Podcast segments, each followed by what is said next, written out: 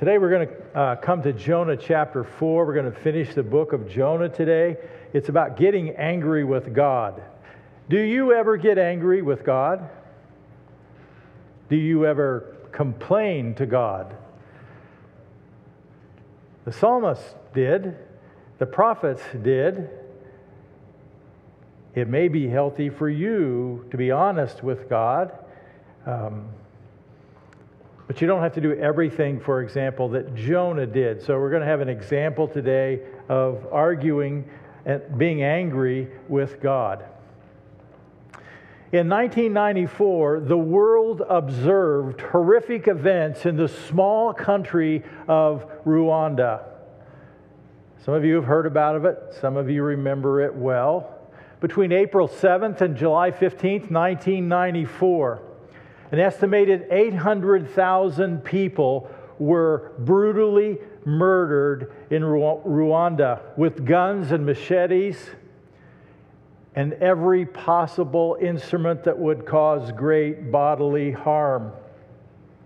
The civil war in Rwanda between the Hutu people and the Tutsi people became a genocide. It was fueled by radio propaganda racism, and discrimination. It, it included extreme brutality and violence. It included rape and attempts to spread HIV among women. The focus was the Hutu majority seeking to exterminate the Tutsi minority. Iphigenia Mukantambana saw her husband and five of her children brutally murdered right in front of her eyes.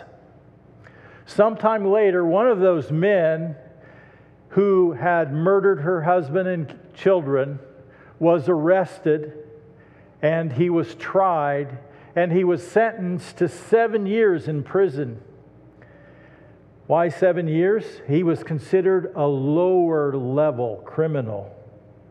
Upon his release, he was instructed to confess publicly to the nation of Rwanda and to confess and ask forgiveness to the individual families of the victims. Four years after this man's release, he approached Iphigenia Mukantambana, who had lost her husband and five children. Iphigenia responded with grace and she extended him forgiveness. She told CNN later, I am a Christian and I pray a lot. And she explained that she was not able to bring back her husband and her children from the dead. And that there is a point where you have to go on living and move forward. As of 2008, Iphigenia and her family who had forgiven and reconciled with one of the killers of her family were sharing meals, family with family, because of forgiveness and, and the possibility of reconciliation. This is a very profound act of forgiveness, isn't it? And perhaps there are not many people in this room that could do that. Maybe none of us really could. Jonah in chapter 4 is in a different place. He is in Nineveh, and he didn't really want to go there. At first, he refused, remember, but, but God captured him and he put him back on course. Jonah didn't want to do what God had asked him to do. And so Jonah ran from God and he headed in the opposite direction and he went 2,500 miles. He was headed 2,500 miles in the opposite of direction. But God used Jonah to accomplish an amazing work for God. Uh, one of the most amazing works of God in all of history when an entire city humbled themselves before the true and living God and they turned to God to be saved.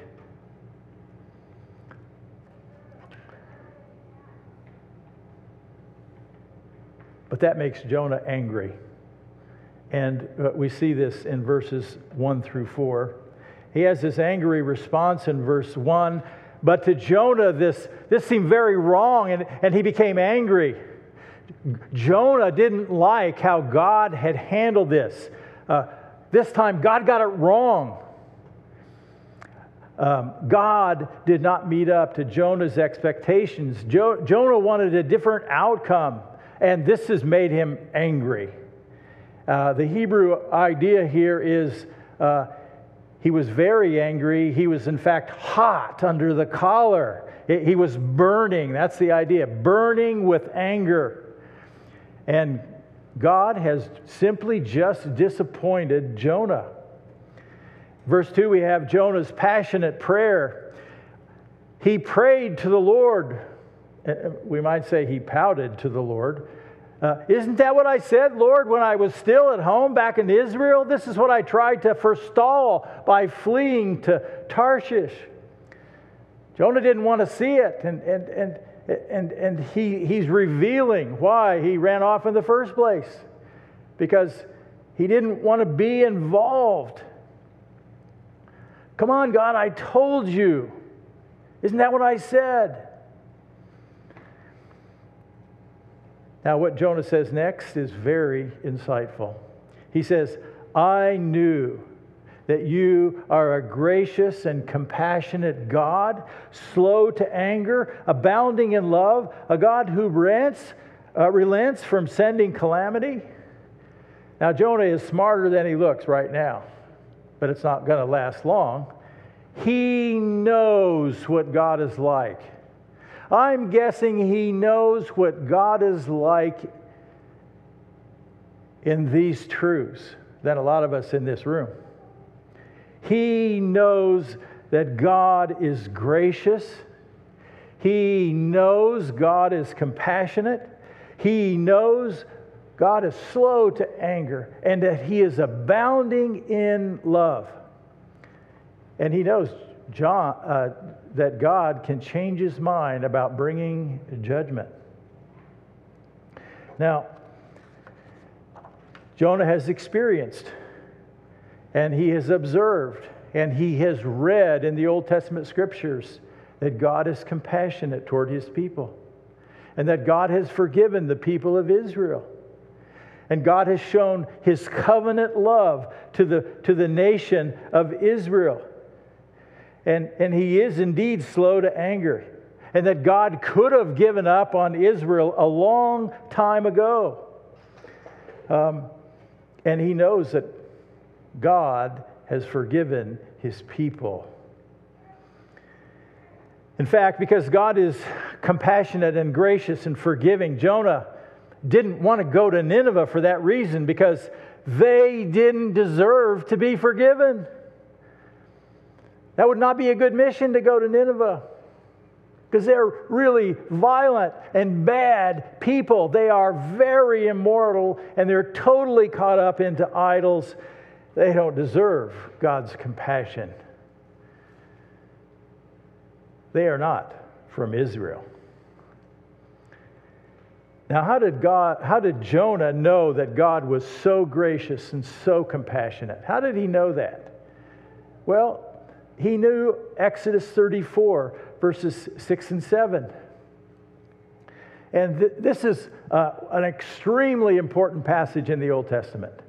And, you know, Exodus is a part of the books of the law. This is one of the books of Moses. And all of God's people growing up would have learned this passage. And God is revealing himself to Moses. And he passed in front of Moses, literally proclaiming this is God speaking, the Lord, the Lord, the compassionate and gracious God, slow to anger, abounding in love and faithfulness, maintaining love to thousands and forgiving wickedness, rebellion, and sin. Jonah knew that so well. And this is such an important passage. And, you know, maybe you've heard about this, But this is just absolutely essential about who God is. This is how He has revealed Himself. It's such a big deal that God repeats this 12 more times in the Old Testament, sometimes using slightly different word form. But this is how God revealed Himself. But there's the last part. Yet He does not leave the guilty unpunished. He punishes the children and their children for the sin of the parents up to the third and fourth generation. God does not let the guilty go unpunished. This is about justice. And this is something that Jonah thinks he's got the corner market on. Jonah knows justice. And Jonah knows when God should bring justice. Um, Jonah knows when God should punish the guilty. God is a just judge. That's perfectly clear in the Bible. But here in Nineveh, God messed up, and that's what that's what got Jonah so out of sorts. God should have killed them all because they are guilty. Jonah continues, verse 3. Now, Lord, take away my life, for it is better for me to die than to live. Oh, that's so sad, Jonah. Um, he is unhappy and he is disappointed with God. He has he's so hurt. He, he has lost his reason for living. Life is no longer fun. For Jonah, it's time to quit. And Jonah wanted to die. Remember, Jonah wanted to die in the storm. He's the guy who lives life to the fullest and, and his emotionally, he's, he's all over the board. He wanted to die in chapter one because of the storm. Now he wants to die because God has disappointed him. Um, he didn't get his own way. So we come to verse 4. Now, God, the great psychologist, enrolls Jonah in a therapy session. God, the great psychologist, look at verse 4. But the Lord replied, Is it right for you to be angry?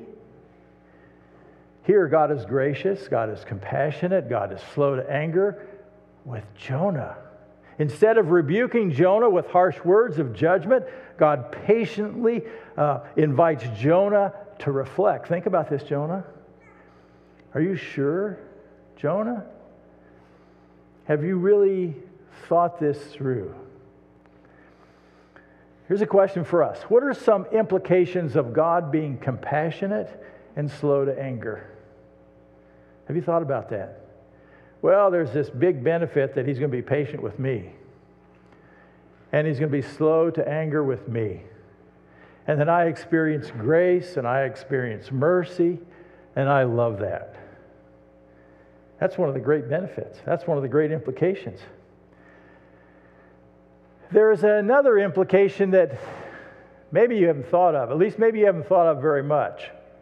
If God is gracious and compassionate and slow to anger, one of the implications is we might have to put up with a little more evil than we would like.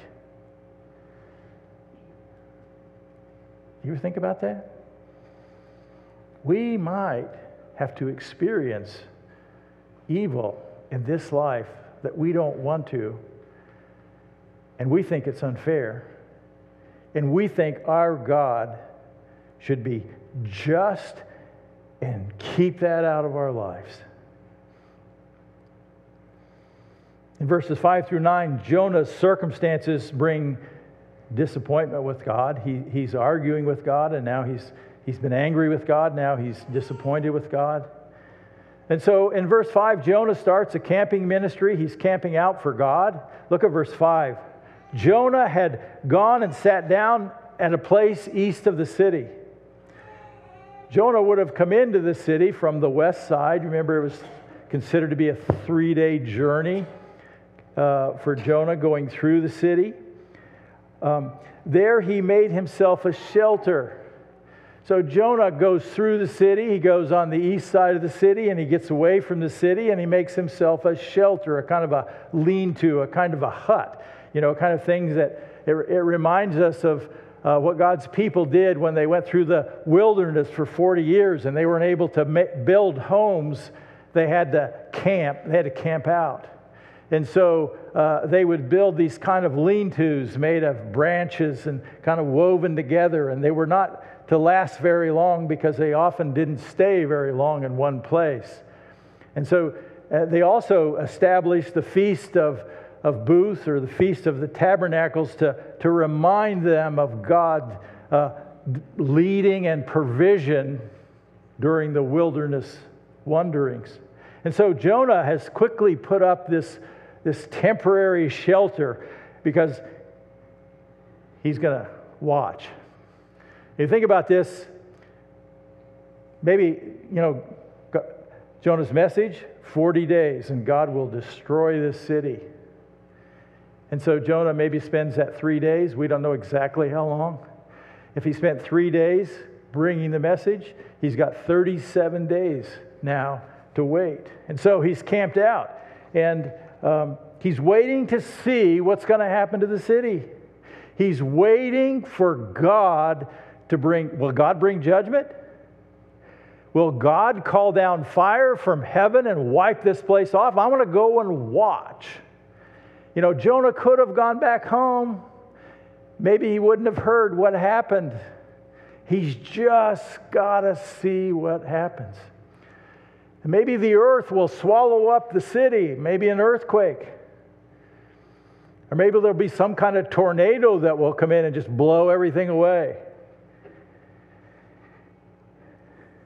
But Jonah, he camps out. And he's not, he, he's far enough away from the city in case God does follow through and judge. He's still going to be okay. So Jonah's waiting outside of the city, and we come to verse 6, and he's, he's experiencing happiness in his good circumstances. By the way, 37 days is a long time to wait while you're living in a temporary shelter, especially in desert conditions when the, when the sun comes down and those, those uh, branches that you put up have lost their leaves and they've withered and died. And uh, we see in verse 6 So the Lord God provided a leafy plant and made it grow up over uh, Jonah to give shade for his head and ease for his discomfort. And Jonah was very happy about the plant. Oh, life is so good. Because Jonah was getting pretty uncomfortable in the hot sun. And God sought to provide Jonah with comfort because God is gracious and compassionate. And uh, God provided this leafy plant to grow up quickly. It was a God thing, and it wasn't, you know, uh, some of scholars of, you know, what kind of plant was this? And of course, we just don't know. Uh, some have said it was a castor oil plant, and castor oil plants grow up in the area very quickly, 16 to 18 feet in one year. This is not one year. This, this has a supernatural start and a supernatural growth. And it grows up big enough to provide some protection from the sun for Jonah. It was, it was like the great fish, it was a supernatural event. God sent this, uh, this leafy plant and made it grow up over Jonah. And, and that made Jonah very happy. Jonah, Jonah was in happy circumstances as he waited. He, he liked this new, improved, uh, comfortable situation that he was in. But we go on to verses 7 through 9, and we see Jonah experience some disappointment, disappointment in difficult circumstances because Jonah's circumstances are changing. Look at verse 7. But at dawn the next day, God provided a worm which chewed the plant and so that it withered. This was a God thing. God caused it. God did this intentionally, and He provided this worm. And, you know, we want to look for a technical definition of what the worm was, and the, and the word is way too broad to actually for sure say it was a, worm. It could have been some kind of a grub. Some think it could have been some kind of a weevil. It doesn't really make any difference. The point of it is, it caused destruction to this plant uh, almost immediately, and it withered and it shriveled up, and the sun came through, and it was hot again. Very hot. Not only that, verse 8, when the, when the sun rose, God provided a scorching east wind, and the sun blazed on Jonah's head so that he grew faint. And Jonah just gets more miserable. God did this intentionally. He provided this scorching east wind. It's called a sirocco uh, in, in, in, in, the Middle East. It is, said, uh, it is said that a wind like this can quickly raise the temperature in the area six, uh, something like 16 to 20 degrees. And it re- reduces the humidity drastically. And these, situ- this, these circumstances can be dangerous. And Jonah was in trouble physically, he grew faint. Jonah was facing a mini health crisis in a very short period of time, and he wanted to die. And he said, It would be better for me to die than to live. Jonah just now wants to give up. He's so discouraged so disappointed. He wants to quit. He's just unhappy with all of his depressing circumstances and he would rather die. But verse 9, but God said to Jonah, Is it right for you to be angry about the plant, Jonah? And again, God is so gentle and patient as he talks with Jonah. Jonah, are you, are you sure about this? Are you sure you want to be angry? Is your comfort really that important, Jonah? And he said, It is. I'm so angry. I wish I were dead. It's just like you were when you were a child going through a temper tantrum. And maybe you wouldn't do that, but your children perhaps. He tells God, Yes, Lord, that's right. I'm right to be angry. Because, God, you have been wrong. Question for us why is Jonah so angry with God? Well, Jonah's anger comes from an imbalanced patriotic fervor, a nationalistic pride. Have you heard of that before? Uh, Jonah has this imbalanced patriotic fervor. Jonah sees God's job is to bless his nation, Israel, not Nineveh. They are not good enough. God's grace and compassion and patience should be directed at God's people who are Jewish and who live in a different country than Nineveh. They are more deserving. Jonah thinks God should be just a little more discriminating in who he relents with in his judgment. God is not fitting into Jonah's theological box right now Jonah's box for God is too small. Because what is Jonah struggling with? God is gracious and compassionate and slow to anger, yes. And God is totally just. God is a God of justice. And Jonah thinks he knows how God should practice these things. Jonah thinks he has a better understanding about these things than, than God does. So now we're going to listen to God in verses 10 and 11, and Jonah hears about God's priorities.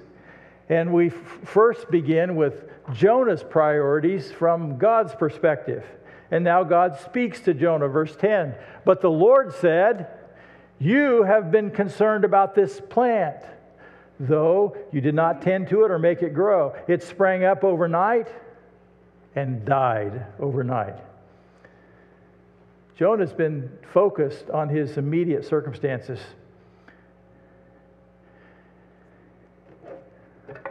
Just because his circumstances made him uncomfortable. God says, Jonah, you loved having it plant, you have having this plan. It made you so happy for a while.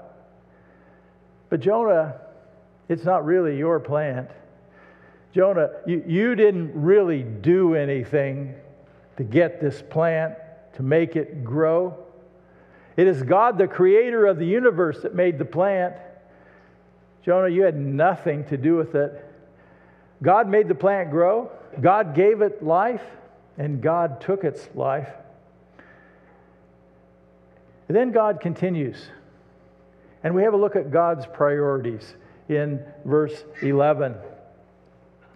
And God says this He said to Jonah, And should I not have concern for the great city of Nineveh, in which there are more than 120,000 who cannot tell their right hand from their left, and also many animals? So the book of Jonah ends with this question. It is a question for Jonah. It is a question for God's people. It is a question for us. Jonah, as a creator God, God is saying, Don't I have the right to be concerned about the city of Nineveh? Jonah, you were concerned about the plant. You didn't create it, you didn't do anything to make it happen. I'm concerned about people. The people of Nineveh are important to me. And I created them. And I am gracious toward them, and I can be loving toward them, and I can be slow to anger toward them if I choose. Jonah, I love the Ninevites, and I don't want them to perish. And God refers to the 120,000 people. And I mentioned earlier in the series that uh, for some scholars, uh, this may mean that these are children, uh, very small children, and, and uh, they don't know their right hand from their left hand, and, and which might suggest that the city was much, much larger uh, 600, 800,000 people. Um, it might be more accurate that this is a reference to the Ninevites' spiritual condition. They don't know the right hand from the left hand. Uh, they are uh, ignorant spiritually. They don't know their own spiritual condition. They don't know the direction they are headed in. And God, the Creator, is even concerned about the animals of Nineveh. He's the creator, He made them.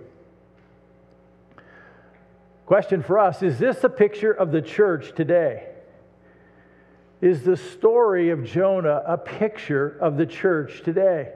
It was meant to be a picture of Israel, about God's people focusing on um, their own kind, God's people seeing themselves as better than others, God's people discriminating against others, God's people even being racist, God's people focusing on their per- uh, personal comfort, God's people more focused on their personal circumstances than the people in the, in the world who don't know Jesus. Is that a picture of the church today? It's a good question. Here are some lessons from chapter 4. The first one God is extremely patient with our silliness, and uh, you probably already know that. God is patient with us. He, he's impatient with us. We are imperfect people, we are sinners. Um, we don't deserve his grace, we don't deserve his compassion or his patience, we don't deserve his forgiveness. God is extremely patient. God is patient. Are you a patient person? As you grow as a Christ follower, are you becoming more like Jesus? Are you a patient person? The writer of uh, Proverbs has an interesting insight. And remember, Proverbs are given to us to make us think. Uh, Proverbs 16, verse 32 Better a patient person than a warrior, one with self control than one who takes a city. That's an interesting observation. Now, warriors have a great value in wartime. Um, but we're not always in a war. And the Proverbs talks about wisdom here is it's a patient person is, is more pleasing to God than the warrior. The, the person with self control is uh, more pleasing to God than the one who conquers a city. Jonah wasn't patient with God, and Jonah had no desire to be patient with the Ninevites. You know, you think about a warrior, very passionate, gung ho. We oftentimes applaud that much more than we do someone who is patient.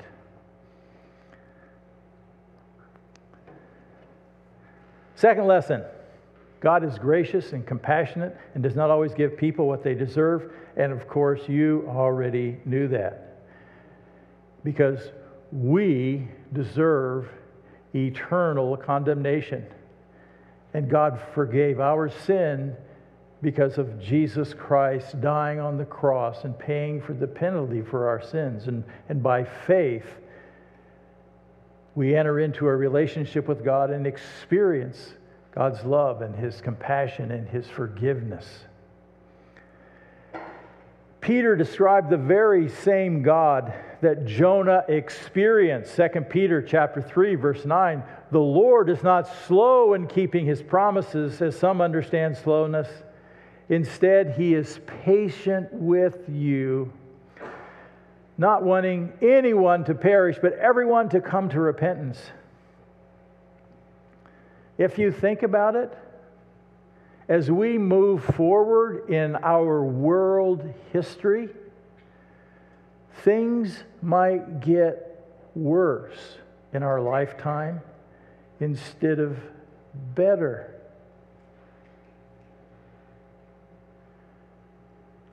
Will you be okay with God? God is being patient. And I don't pretend that I understand very much about God, but I know these things are true. And if God is patient, that may mean we're going to put up with evil a while longer.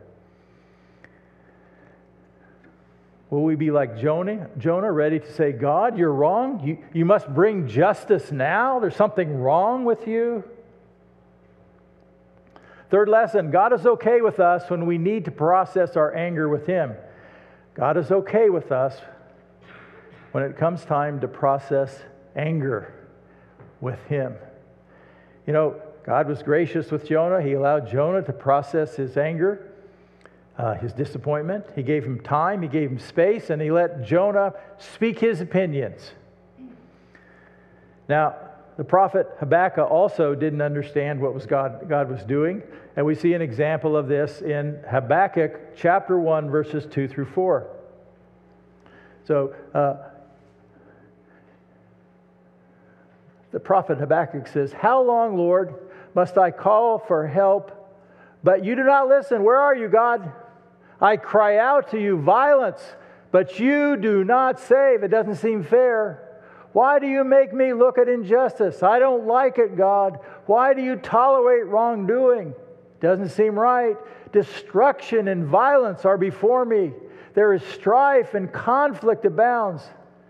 Therefore, the law is paralyzed. God's word is having no effect, and justice never prevails. The wicked hem in the righteous. so that justice is perverted. Habakkuk pours out his complaint to God. He pours out his anger and his disappointment about his situation. And, you know, I just want to tell you that we can be honest with God in our prayers as well. We can be honest when we don't understand. We can be honest when, when things don't seem to make sense to us because we're, we have a pretty limited perspective. And we serve an infinite, all powerful, all knowing God.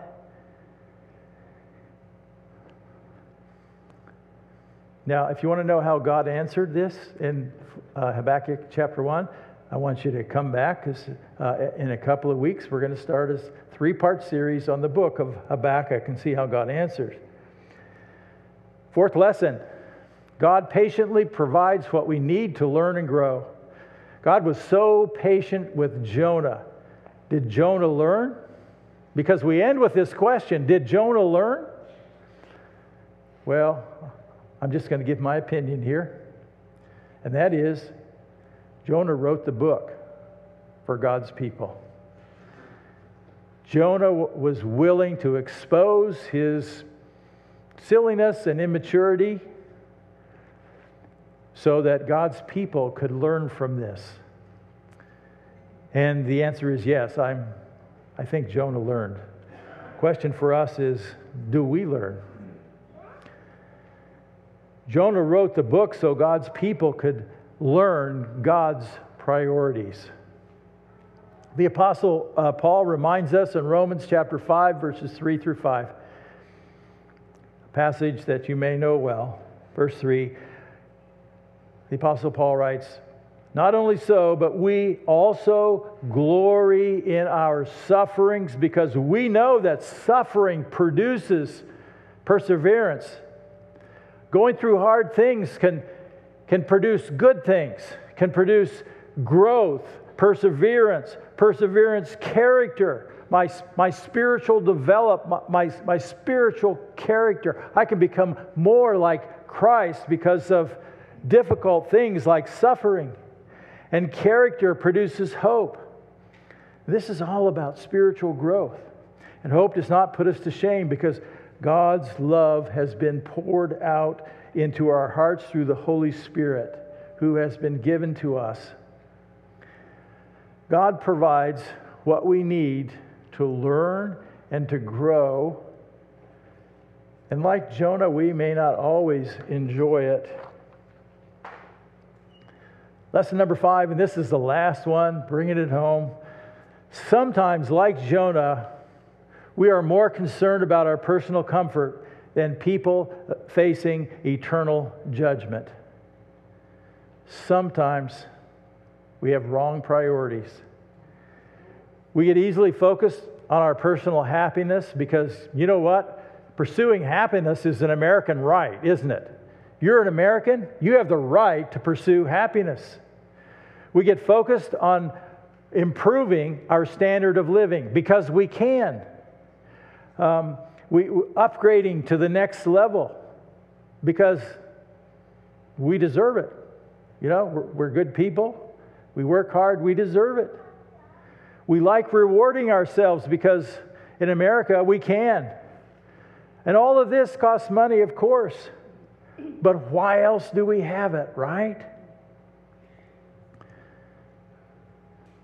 Sometimes we can be more concerned about our personal comfort.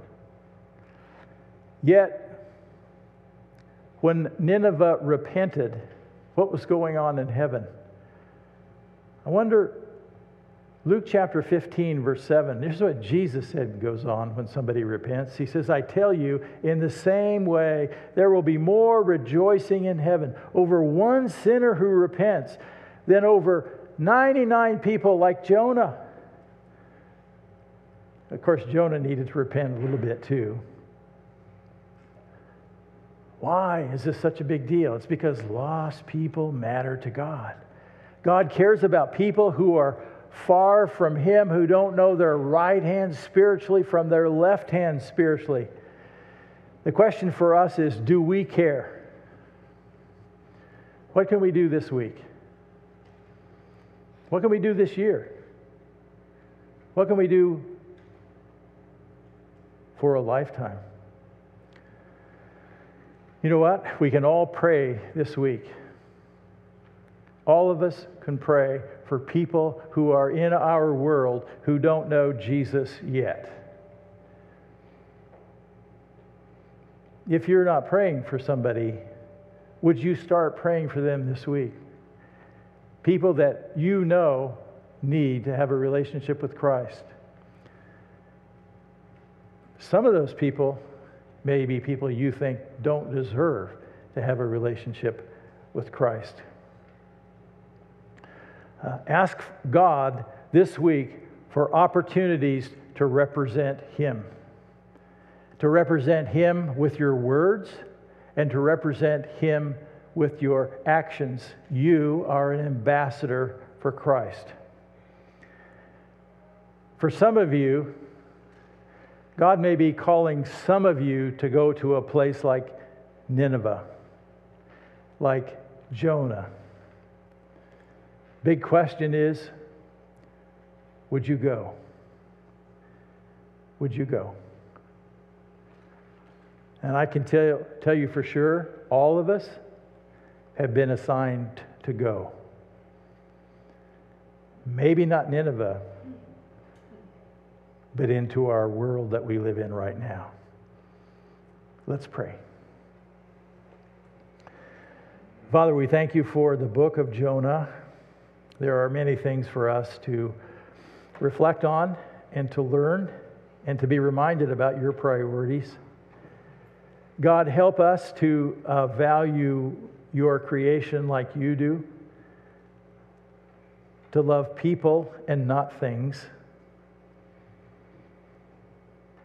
to be willing to obey you. Thank you that you are so patient with us, that you are gracious, that you are compassionate. Thank you that you forgive. Maybe, may we be encouraged by that. May we be empowered by that. May we choose to live our lives in response to you. We know that the greatest commandment in all the Bible is to love the Lord our God. And we know that Jesus said the way we show love is by obeying his commands. Help us take our following seriously. For Jesus' sake, I pray. Amen.